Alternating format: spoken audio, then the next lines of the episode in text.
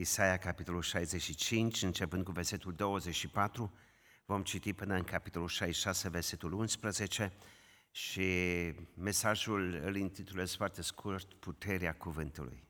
Ne spunea fratele Nicu ce rol are Cuvântul lui Dumnezeu în viața noastră. Și aș dori așa de mult să ne întrebăm în această zi dacă ne este teamă de Cuvântul lui Dumnezeu și ce înseamnă teamă de Cuvântul lui Dumnezeu. Încă de la timpul de închinare, dacă ați observat, Duhul Domnului ne-a pregătit în acest sens. Și aș dori așa de mult ca Dumnezeu să-și facă lucrarea prin puterea cuvântului Său în lăuntrul ființei noastre. Isaia, capitolul 65, versetul 24, începând înainte ca să mă cheme, le voi răspunde. Înainte ca să îi sprăvească vorba, îi voi asculta. Lupul și mielul vor paște împreună. Leul va mânca paie, caboul și șarpele se va hrăni cu țărână. Nici un rău, nici o vătămare nu se va face pe tot muntele meu ce sfânt, zice Domnul. Capitolul 66, începând cu versetul 1, așa vorbește Domnul. Cerul este scaunul meu de domnie și pământul este aștenutul picioarelor mele. Ce casă ați putea voi să-mi zidiți și ce loc mi-ați putea voi da ca locuință? Toate aceste lucruri doar mâna mea le-a făcut și toate și-au căpătat astfel ființa, zice Domnul. Iată, spre cine îmi voi îndrepta privirile, spre cel ce suferă și are Duhul mâhnit, spre cel ce se teme de cuvântul meu. Cine junghe un bou ca jertfă nu este mai bun decât cel ce ucide un om. Cine jertfește un miel este ca cel ce arupe gâtul unui câine. Cine aduce un dar de mâncare este ca cel ce ar vărsa sânge de porc. Cine arde tămâie este ca cel ce s-ar închina la idol. Toți aceștia își aleg căile lor și sufletul lor găsește plăcere în urăciunile lor.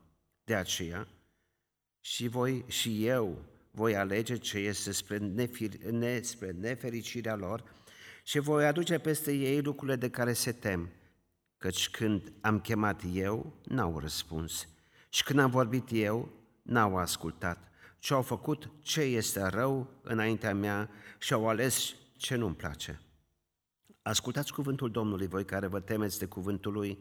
Iată ce zic frații voștri care vă urăsc și vă izgonesc din pricina numelui meu.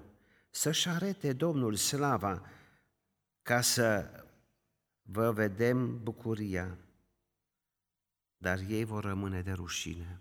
Un glas răsunător iese din cetate, un glas iese din templu, este glasul Domnului care dă vrăjmașilor lui plata cuvenită. Înainte ca să simtă dureri, a născut și înainte ca să-i vină suferințele, a dat naștere unui fiu. Cine a auzit vreodată așa ceva? Cine a văzut vreodată așa ceva? Se poate naște oare o țară într-o zi? se naște un neam așa dintr-o dată, abia au apucat-o muncile și fica Sionului și-a născut fii. Aș putea să deschid pântecele mamei și să nu las să nască, zice Domnul. Eu care fac să nască, aș putea să împiedic oare nașterea, zice Dumnezeul tău. Bucurați-vă împreună cu Ierusalimul și veseliți-vă cu el toți cei ce-l iubiți împărțiți și bucuria cu El acum toți cei ce l-ați plâns, ca să fiți săturați bând laptele mângâierilor Lui, ca să vă desfătați în totul de plinătatea slavei Lui. Amin. Doamne, dorim ca acest cuvânt să devină în inimile noastre duc și viață. Mulțumim că ne vei da har, mie har în vorbire, în explicare și nouă tuturor după aceea putere de a trăi cuvântul spre slava și spre gloria Ta. Amin. Spune cuvântul lui Dumnezeu în Isaia, capitolul 66, în două locuri, în versetul 2 la sfârșit și în versetul 5, cel ce se teme de cuvântul lui Dumnezeu. Și aș vrea acest gând să-l am central în această dimineață și să vă întreb, să ne întrebăm cu toții, care este relația mea cu Cuvântul lui Dumnezeu? Și dacă înțeleg ce înseamnă, mă tem de Cuvântul lui Dumnezeu. Ați avut vreodată o stare când ați citit Cuvântul lui Dumnezeu și vi s-a făcut pielea de găină? V-ați cutremurat în prezența cuvântului și a zis, vai, ce puternic este cuvântul. Sau poate ne-am obișnuit cu el și nici nu are un impact cuvântul în viața noastră. Dar Dumnezeu spune că acolo unde noi recunoaștem autoritatea cuvântului, unde conștientizăm că cuvântul lui Dumnezeu este mai mult decât litere scrise de cuvinte care s-au înșirat pe o coală de hârtie, când conștientizăm cuvântul lui Dumnezeu are putere. Ne raportăm cu totul altfel la cuvânt. Și aș vrea să pun e, în discuție două aspecte foarte frumoase din acest pasaj. Sunt două extreme ale cuvântului lui Dumnezeu, unul din versetul 24, 65 cu 24, și al doilea din capitolul 66, versetul 8. Două realități, două adevăruri ale Scripturii și aici vom, ne vom mișca noi și vom, vom încerca să ne poziționăm în cuvântul lui Dumnezeu și doresc așa de mult ca acest cuvânt să schimbe mentalitatea mea, gândurile mele, atitudinea mea, trăirea mea. Îmi place așa de mult și haideți să observăm ceva. Ce frumos este cuvântul lui Dumnezeu, o promisiune. Versetul 24. Înainte ca să mă cheme, le voi răspunde. Înainte ca să isprăvească vorba, îi voi asculta. Vă place promisiunea lui Dumnezeu? să nici nu apuci să, să zici cu glas tare, să gândești în inima ta. Și Dumnezeu, ca un automat, răspunde. Va veni o vreme când aceste lucruri se vor realiza 100%.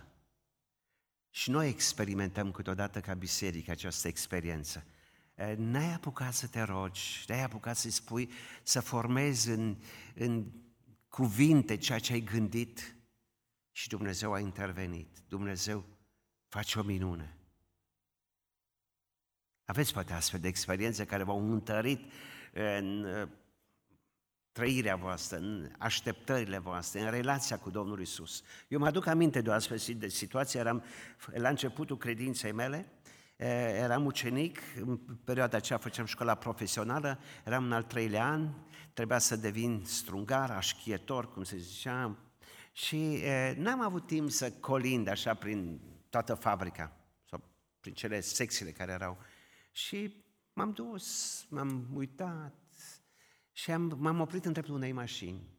Pai, și mi-am zis așa, pai, ce fain ar fi dacă aș munci pe mașina aceasta. Dar nu m-am rugat.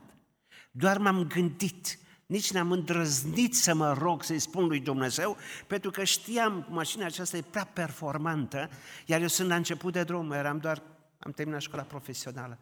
Și când s-au repartizat ucenicii pe mașini, unde credeți că m-a dat? Exact pe mașina aceea. Pentru mine a fost așa o mare încurajare să te rogi și să te asculte Dumnezeu, dar să nici nu te rogi și Dumnezeu să-ți împlinească dorința. Aș dori așa de mult astfel de experiențe să ne conștientizeze că avem un Dumnezeu real și personal. Un Dumnezeu căruia îi pasă de mine și de tine.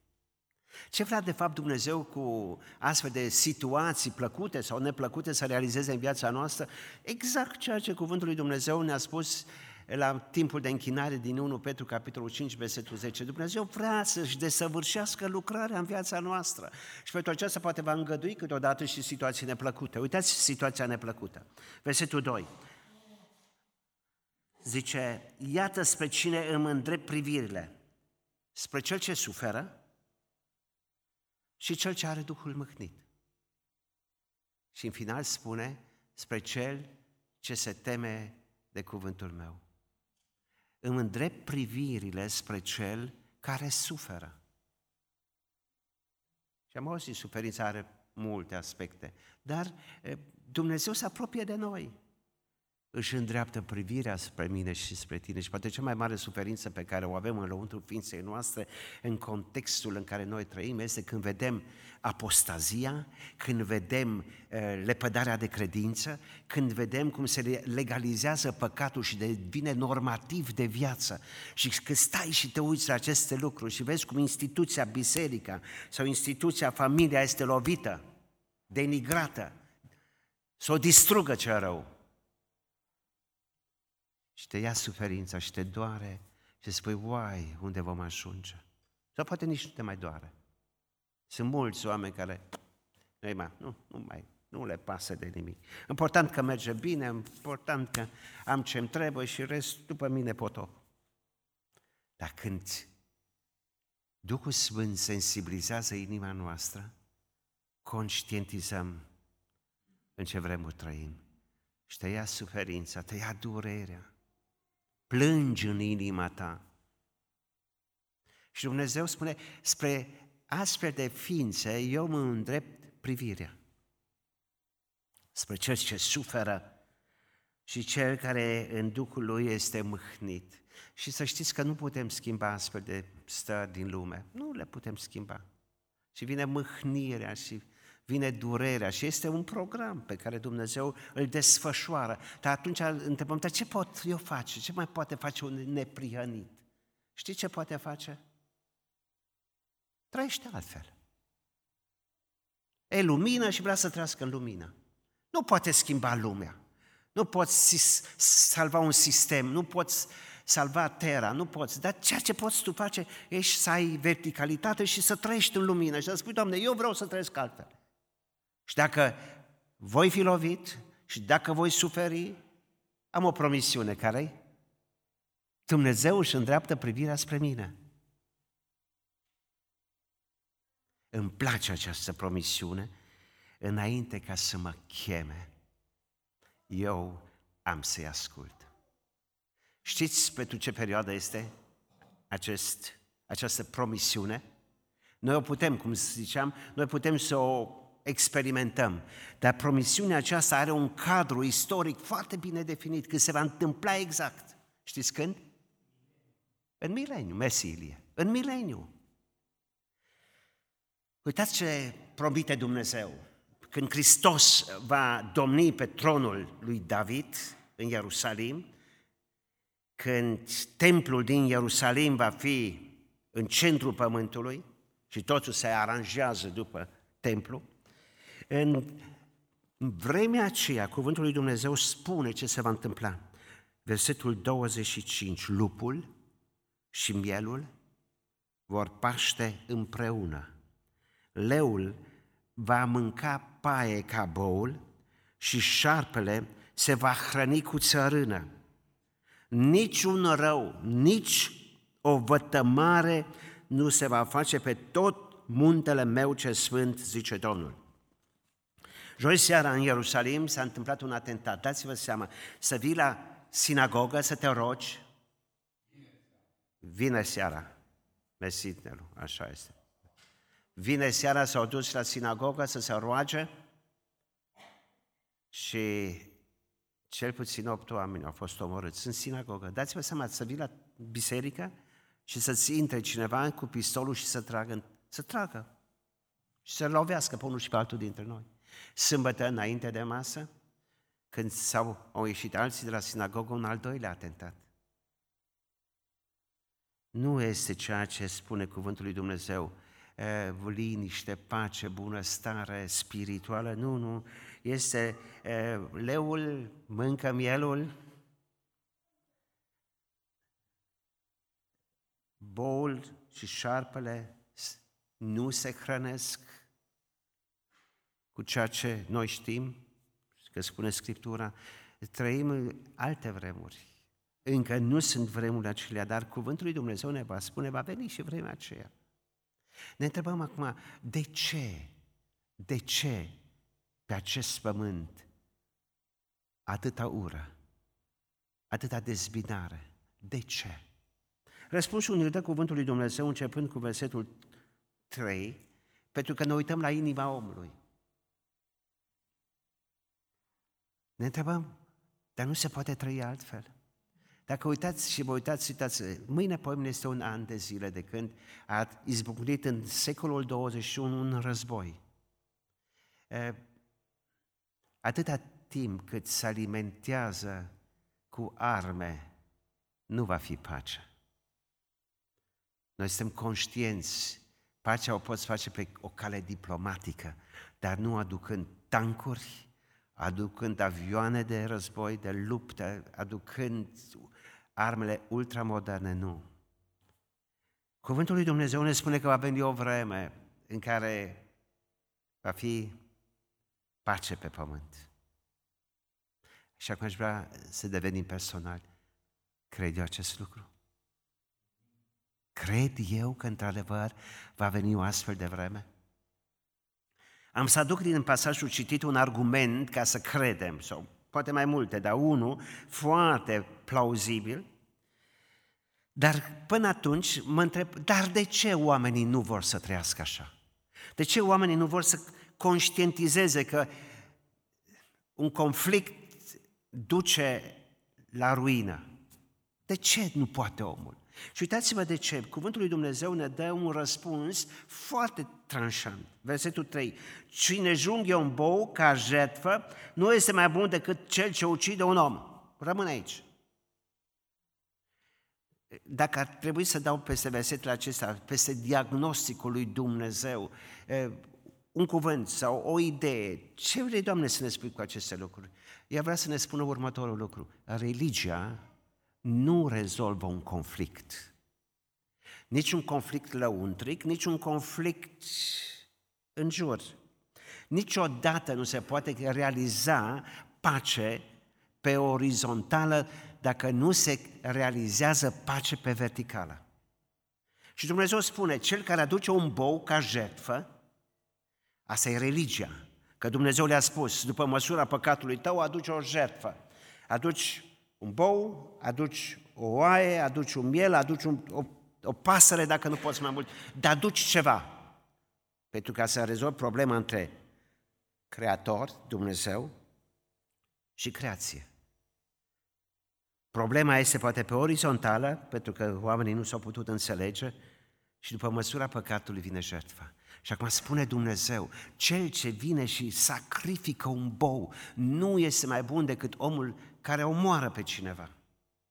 Religia niciodată nu rezolvă conflictul lăuntric în ființa umană și nici relația om-Dumnezeu. Eminescu bine zicea, religia e o frază de dâns și inventată. Și menirea acestei religii este să câștige sufletul unui om, să-l robească, să facă fapte bune ca să-și câștige eternitatea. Și noi știm că tot ce facem, fără Hristos, fără Dumnezeu, fără o credință autentică, nu este decât o haină mânjită, murdară, zdrențuită și cu ea nu putem sta înaintea lui Dumnezeu. Din cauza aceasta Dumnezeu a rezolvat problema noastră a umanității oferindu-ne ceea ce duminică de duminică facem la frângerea pâinii. A găsit Dumnezeu soluția și soluția era Hristos. Jertfa desăvârșită pentru păcatele noastre. Ce vrei, Doamne? Să crezi cuvântul, să te încrezi în cuvânt. Și a te încrede în cuvântul lui Dumnezeu, al crede, a lăsa să intre în rațiune și să transforme. Aceasta este teama de cuvântul lui Dumnezeu. Și aceasta vrea Dumnezeu, de la mine, de la tine. Să mă raportez corect la cuvântul lui Dumnezeu, la cel Dumnezeu care este atât de etern, atât de minunat. Și ne întrebăm, de ce noi oamenii nu vrem să ne împăcăm cu Dumnezeu? Ne întrebăm de ce nu-L căutăm pe Dumnezeu? De ce nu căutăm soluția la crucea de la Golgota între Creator și creație? Dacă vă uitați, cuvântul lui Dumnezeu ne spune că oamenii doresc să creeze temple, doresc să aducă jertfe, doresc să facă ceva pentru mântuirea lor. Și Dumnezeu ne întreabă pe noi și ne întreabă în această dimineață pe noi, tu chiar crezi că eu am nevoie de o clădire? Tu chiar ai impresia că uh, poți să-mi faci o locuință unde să locuiesc? Și cuvântul lui Dumnezeu ne spune că Dumnezeu nu are nevoie de o locuință în care să locuiască. Nu are ne- Mentalitatea noastră de români spune, merg la casa Domnului, nu? ce biserica din ce liber? Casa Domnului, da? Dar casa Domnului este mai mult de aceste cărămizi, de ceea ce avem în spațiul acesta. Casa Domnului l aduci tu pe Dumnezeu în biserică, l aduci tu pe Dumnezeu aici, dacă într-adevăr conștientizezi că nu încăperea este sfântă, nu hainele preoțești care le îmbrac sunt sfinte, ci inima mea dacă este curățită și sfințită. Îl aduc pe Dumnezeu prin Duhul Sfânt în acest loc. Iar în mentalitatea noastră eh, am rămas la ambalaj și ne bucurăm dacă ambalajul este frumos decât să ne preocupe conținutul. Nu v-ați uitat în tradiția noastră mai mult de fala mormântării decât preocuparea ce se întâmplă cu cel mort. La nuntă la fel, alaiul și tot toată, tot farmecul acela exterior al nunții, dar nu iubirea, trăirea împreună, nu, nu ne prea preocupă. Important este să fie totul frumos ambalat. Suntem o lume care ne fascinăm și ne lăsăm fascinați de ambalaj și nu de conținut. Iar Dumnezeu dorește conținutul. Dumnezeu dorește așa de mult să penetreze, să intre în mintea mea, în rațiunea mea, să pot percepe pe Dumnezeu. Și dacă nu pot percepe, dar măcar să cred în Dumnezeu. Uitați ce, ce întrebare interesantă sau ce afirmație interesantă din partea lui Dumnezeu în capitolul 66, versetul 1. Spune, cerul este scaunul meu de domnie și pământul este aștenutul picioarelor mele. Ce casă ați putea voi să-mi zidiți și în ce loc m-ați putea voi da ca locuință? Care este locuința în care Domnul Iisus, Duhul Sfânt, poate locuiază? Un cuvânt, inima. Vă invităm din cauza aceasta, haideți miercuri să studiem inima noastră și o punem în fața celui mai mare chirurg, și să lucreze la noirea minții și a inimii noastre, la transformarea caracterului nostru. Nu ne place când ni se vorbește despre inimă cum este. Miercuri a fost o temă, îi mulțumim lui Nelu pentru că ne-a prezentat-o, dar când vorbește din inimă vine curvia și prea curvia. Cui îi place aceste lucruri? Să vie ce și poate să te osândească, să taie sabia în lăuntrul inimii, să spune curvarii, prea curvarii se duc în iad fie că se pocăiesc. Cui îi place așa ceva? Să te duci, să asculți și să trăiești în păcat. Voi zici, dar mai bine nu mă duc, mă, am ce face. Dar ce folos avem când stăm în prezența lui Dumnezeu și Duhul Sfânt taie, modelează, transformă, ne sensibilizează să nu păcătuim. Avem un Dumnezeu atât de măreț, atât de... Nu știu ce cuvânt să folosesc, să zic infinit, poate prea puțin. Dar haideți mai puțin să îl înțelegem pe Dumnezeu când ne vorbește ce vreți să-mi dați, unde să locuiesc. Când spune cerul, este scaunul meu de domnie. Și acum deja am o problemă când zic unde-i cerul? Unde e cerul? Este o lume pe care noi o putem percepe. Și este o lume pe care noi nu o putem percepe. Lumea care o putem noi percepe, nu cu ochii, ci cu cele mai performante telescoape care le avem în sateliții care i-am trimis în cosmos, percep 5%. din universul material. Și nici nu ne dăm seama cât de imens este cele 5% din lumea pe care noi oamenii încercăm să le explorăm. De aici, de pe Terra până pe lună, știți câți kilometri sunt?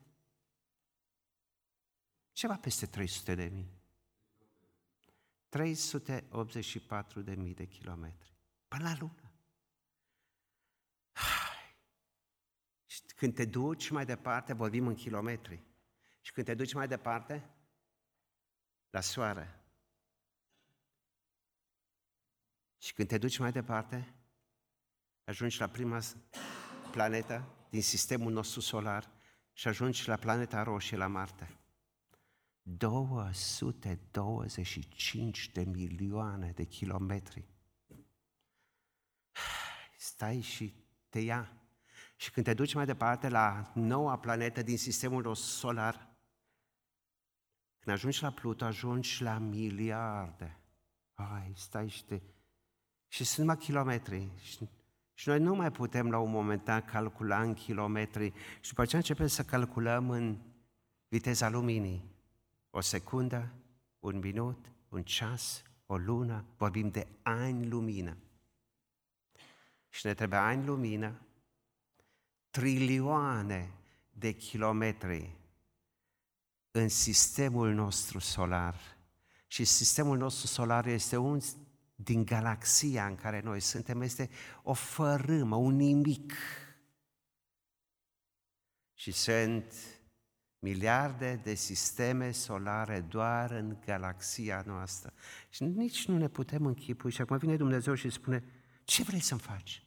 Unde vrei să locuiesc? Și răspunsul cel mai frumos îl dă Domnul Iisus într-o discuție polemică cu contemporanii vremii în Luca 17 cu 21 spune, auzit ceva?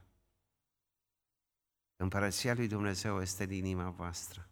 În inima voastră, acolo este împărăția lui Dumnezeu. Și dacă lăsați pe Hristos, dacă mă lăsați pe mine să locuiesc în centrul vieții voastre, acolo este domnia mea, împărăția mea. Și dacă Domnul Isus nu domnește în inima mea și în inima ta, în biserica în care ne-a pus, în societatea în care suntem, vă dați seama, dacă nu împărățește prințul păcii, nu poate să fie decât conflict și război. Dumnezeu spune, eu locuiesc acolo unde omul se teme de mine. Spuneam că am un argument foarte plăcut pe care aș vrea să-l prezint ca să conștientizăm cuvântul lui Dumnezeu este da și amin. Și ca să înțelegem minunea prezentată în versetul 8, aș vrea ca să înțelegem următorul lucru. Cartea prorocului Isaia este în Israel, în Muzeul Sulului. Prorocia este de 2700 de ani. Cartea care s-a găsit la Qumran este de 2200 de ani. Și când mergem, mă duc chiar dacă nu, la mulți nu le plac muzeele, dar mă duc în Muzeul Sulului ca să vedem pergamentul acesta de peste șapte metri lung, în centrul muzeului, e o copie, originalul este într-un bunker atomic mai jos, iar la suprafață vedem sulul, 2200 de ani vechi, este sulul prorocului Isaia. Rețineți, în urmă cu 2200 de ani, esenii au scris, au copiat și ne-au lăsat nouă posterității acest, această minune ca să conștientizăm. Și din această carte Dumnezeu citează și spune în felul următor, versetul cine a auzit vreodată așa ceva? Ce? Și eu când înțeleg aceste cuvinte și stau și mă gândesc la ele, mă iau fiorii. Cine a auzit vreodată așa ceva? Cine a văzut așa ceva? Se poate naște oare o țară într-o zi? S-a născut o țară într-o zi? După un holocaust, zilele acestea, în săptămâna aceasta, a fost ziua holocaustului, când au venit rușii și au eliberat Auschwitz-ul. Și când au văzut oameni, piele și oase, schelete. Și a zis, ziua de 27 ianuarie intră ca ziua Holocaustului, șase și aproape jumate de milion de oameni au fost exterminați. Și pe o exterminare în masă, după un Shoah în care au murit atâtea milioane de oameni, Dumnezeu spune, a auzit vreodată cineva așa ceva, ca într-o singură zi să iei naștere o națiune? Nu s-a auzit. N-ați auzit că filistenii, că o altă națiune care a trăit în urmă cu 2, 3 mii, 4 mii de ani, a renăscut în cenușă. Dar din cernușa crematorilor Dumnezeu și-a născut un, o sămânță și în istoria a intrat după rezoluția ONU din 29 noiembrie 1947, a intrat în vigoare pe 14 mai 1948. A luat ființă un stat. După ce a fost exterminat, după ce a fost împrășteat pe terra, ceva i-a ținut, a fost religia lor. Și Dumnezeu a făcut o minune, o țară se naște într-o zi. Se poate naște oare o țară într-o zi? Da, se poate. Se naște o neam așa dintr-o dată? Abia a apucat-o muncile și fica Sionului și-a născut fii. Pot eu, oare, zice Dumnezeu, să închid pântecul când a venit vremea? Și în urma durerilor nașterii Dumnezeu lucrează la implementarea într-o lume postmodernă planul lui cu națiunea lui. De ce cu națiunea lui? Pentru că în ea el a spus că vrea să se proslăvească și din cauza aceasta Dumnezeu mă încurajează în această dimineață pe mine. Dacă el veghează asupra cuvântului său, ce vezi Ieremia? Ieremia capitolul 1. Ce vezi? Văd un migdal. Văd a prima, prima floare, primul, primul boboc în, din iarnă spre primăvară, când apare primul mugur. Văd, Doamne, ceva, să știi, Ieremia, că eu veghez asupra cuvântului meu. Frați și surori, indiferent cum mă relaționez eu la cuvântul lui Dumnezeu, Dumnezeu veghează asupra cuvântului său și îl împlinește într-un mod fantastic. Planul creat de Dumnezeu din eternitate, cu punctul culminant Golgota, este pentru mine și pentru tine domeniul trecutului. Ce mai are încă peste o mie de prorocii de împlinit, Dumnezeu se uită în viitor și le împlinește, pentru că El veghează asupra cuvântului Său. El veghează asupra vieții mele în măsura în care eu mă tem și mă relaționez corect la cuvântul lui Dumnezeu. Și te întreb, și haideți să devenim personali în aceste câteva minute. Cum mă relaționez eu la Cuvântul lui Dumnezeu? Permit Cuvântului să mă mângâie? Pentru că este mângâiere în cuvânt. Așa ne spune Cuvântul lui Dumnezeu. Ca să fiți săturați bând laptele mângâierilor Lui, ca să vă desfățați în totul în plinătatea slavei Lui. Dumnezeu ne mângâie. Cuvântul lui Dumnezeu este o sabie cu două tăișuri și totdeauna sabia taie în două direcții. Nu taie doar în cei, spre cei spre care se îndreaptă cuvântul, ci spre cei care mânuiesc cuvântul. Cuvântul lui Dumnezeu lucrează în inima mea și în inima ta în măsura în care permit cuvântului să taie în mine. Taie în acea inimă care e încă de piatră și Dumnezeu o transformă într-o inimă de carne și ne dă apa cuvântului sau ne dă laptele mângâierilor ca să ne arete cât de real este El. Nu te întreb când ai citit ultima dată Biblia. Că putem citi poate de 3-4 ori într-un an de zile. Important este pentru mine și pentru tine, în măsura în care permit Duhului Sfânt să iei această sabie și să lucreze la metanoia minții mele, la transformarea minții mele, la lucrarea inimii mele, să o modeleze, să o facă frumoasă, să o facă sensibilă, să o facă o inimă de carne, o inimă care se relaționează corect la Dumnezeu. Aici este marea bătălie când Duhul Sfânt vrea să proslăvească pe Hristos, descoperindu-ne Scriptura. Ne place mângâierile. Ne place cuvintele de încurajare și de îmbărbătare și avem așa de multe prorocii și promisiuni. Pentru fiecare zi avem un nu te teme. Când Dumnezeu ne spune nu te teme, sunt cu tine, luptă-te, nu te las, nici de cum n-am să te părăsesc. Toate aceste lucruri îmi plac. Așa este?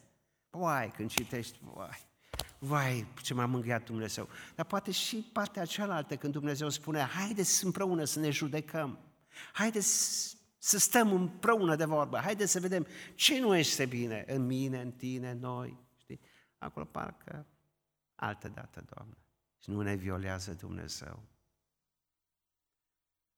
Și încearcă să mă aducă la cuvânt, să mă ducă la izvor, mă duce în prezența Lui și își arată ceva din slava Lui. Și este foarte interesant ce zic bagiocoritorii în capitolul 66, foarte interesant. Uitați-vă ce spun bagiocoritorii. Spune în versetul 5, să-și arete Domnul slava ca să vă vedem bucuria. Să-și arete Dumnezeu slava. Și a arătat-o Dumnezeu. Dacă avem ochi să o vedem. Dacă ne uităm la felul măreț cum Dumnezeu a lucrat în istorie, a lucrat în mântuire, a lucrat în salvarea printr-un holocaust a unei națiuni prin care vrea să se onoreze. Și dacă o vedem, vedem slava lui Dumnezeu, că e vorba de slava lui Dumnezeu. În final aș dori ca să poate să învățăm să ne rugăm puțin altfel. Când ai probleme, când suferi, când ai necazuri, când parcă nu mai înțelegi pe Dumnezeu, când ai impresia că cerul este de plumb și nu se întâmplă promisiunea din Isaac 65 cu 24, când ai impresia că te rogi, te rogi, te rogi și parcă nimic nu se schimbă, haideți să învățăm să ne rugăm altfel. Când sufletul meu și sufletul tău este mâhnit, să spunem, Doamne, nu mă mai preocupă problema mea, sănătatea mea, business-ul meu, familia mea, nevoile mele. Nu mă mai interesează toate aceste lucruri. Mă interesează altceva. Vreau să văd slava ta. Să-și arete Domnul slava ca să vă vedem cum vă bucurați. Și în momentul în care îți pasă de slava lui Dumnezeu și nu de nevoia ta și a mea. Când îți pasă de slava lui Dumnezeu, când te preocupă onoarea lui Dumnezeu, când păcatul a lovit în slava lui Dumnezeu și când slava lui Dumnezeu a fost călcată în picioare, și când acum conștientizez, nu vreau decât să se vadă slava lui Dumnezeu în viața mea. Când ne preocupă așa de mult această slavă, Dumnezeu se va implica și în problema mea și în problema ta. Aș vrea așa de mult, intrând în această nouă săptămână, să ne nu ne mai focusăm în rugăciunile noastre pe problemele care le avem, pe dependență, pe patim, pe necazul, pe slăbiciuni, pe căderi, ci să spunem, Doamne, stau în prezența Ta și nu vreau altceva decât în această săptămână să te văd cum Tu te proslăvești în viața mea, în neputința mea. Lucrează, Doamne, ceva frumos. De ce zic acest lucru? Pentru că Dumnezeu veghează. A vegheat în poporul său, a vegheat și și-a arătat slava și nouă ne spune astăzi, bucurați-vă împreună cu Ierusalim, versetul 10. Aș vrea să plecăm acasă, plin de bucurie, cu un Dumnezeu care nu îl poate cuprinde, cerurile cerurilor nu te pot cuprinde pe tine, locuiește într-o inimă. El care este Duh locuiește în ființa mea și în ființa ta. El care umple tot cosmosul cu lumina sa, cu energia sa, cu puterea sa, vrea să locuiască în mine și în tine și să transforme viața, să o dezrobească, să o umple de bucurie, de slavă, de eternitate. Important este eu să vreau. Cine se teme de cuvântul meu, spre acela mă fața mea. Amin.